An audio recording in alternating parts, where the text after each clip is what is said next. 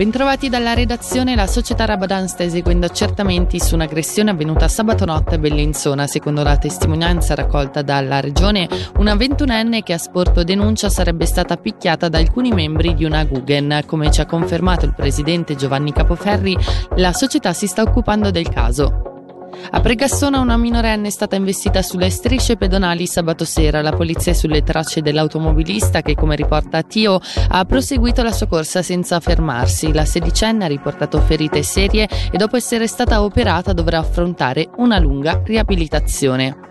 RDP, la rete a difesa delle pensioni, conferma lo sciopero per il prossimo 29 febbraio con lo scopo di far riconoscere il mancato rincaro negli stipendi dei dipendenti pubblici. Sentiamo il portavoce di RDP, Enrico Quaresmini. Qui siamo di fronte ad un mancato rincaro che è un unicum, tutti i cantoni riconoscono il rincaro, anche quelli che prevedono, e sono 16 oltre al Canton Ticino, un esercizio negativo per il 2024. Non riconoscere il rincaro significa accettare che lo stipendio reale si abbassi, proprio in un momento in cui invece i prezzi salgono, perché si sa i prezzi salgono, ma poi non scendono più. Il burro supera i 3 franchi, non tornerà più giù come la benzina. Quindi quello che bisogna fare, i docenti, ma anche in realtà tutti i dipendenti del pubblico, è rifiutare la solita storia, la solita fregnata del dipendente privilegiato e lottare perché i lavoratori e le lavoratrici del pubblico e del privato possano beneficiare di una misura che semplicemente tiene su il potere d'acquisto. Dopo due anni di collaborazione con la Polizia di Locarno, da quest'anno gli agenti di Muralto verranno integrati a tutti gli effetti nel corpo cittadino. È infatti finalmente pronta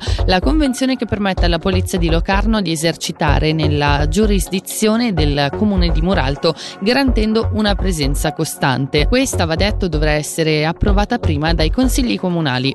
Ha preso il via oggi sulla A13 la realizzazione di un ponte il cui attraversamento sarà riservato agli animali selvatici a partire partire dall'estate del 2025. Il passaggio faunistico tra Lumino e San Vittore collegherà infatti le due sponde del fiume Moesa, zone golenali di importanza nazionale, che dal prossimo autunno saranno rivitalizzate con un progetto da 33 milioni di franchi. Sentiamo il portavoce dell'Ufficio federale delle strade, Eugenio Sapia. Per l'Ufficio federale delle strade l'ambiente ha comunque un ruolo centrale. In effetti ogni progetto viene sottoposto ad un esame di impatto ambientale e nel nel caso specifico si tratta di interventi che vanno a compensare i progetti che sono stati già realizzati sulla A13, quindi la circonvallazione di Roveredo e il risanamento del tratto Castione-Roveredo. In questo caso particolare verrà eh, realizzato un passaggio faunistico, questo per permettere ad animali di piccola e grossa taglia di spostarsi in modo relativamente sicuro tra una sponda e l'altra del fiume Moesa e dall'altro lato si tratta di rinaturare, insomma, di bonificare due eh, zone golenali di importanza nazionale, in particolare l'isola Sgraver e, e Aifornas.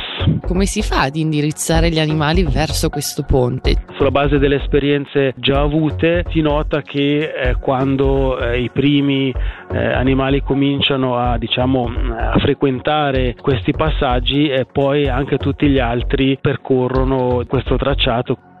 Ci sono anche Airolo e Mesocco fra le località scelte dall'Ustra per la costruzione di nuove stazioni di ricarica veloci per veicoli elettrici. L'Ufficio federale delle strade ha aperto oggi il bando di concorso per progetti. Da assegnare entro il 12 maggio ci sono 5 lotti distribuiti su tutto il territorio. E per oggi dalla redazione è tutto, l'informazione su Radio Ticino torna domani mattina a partire dalle 6. Buona serata.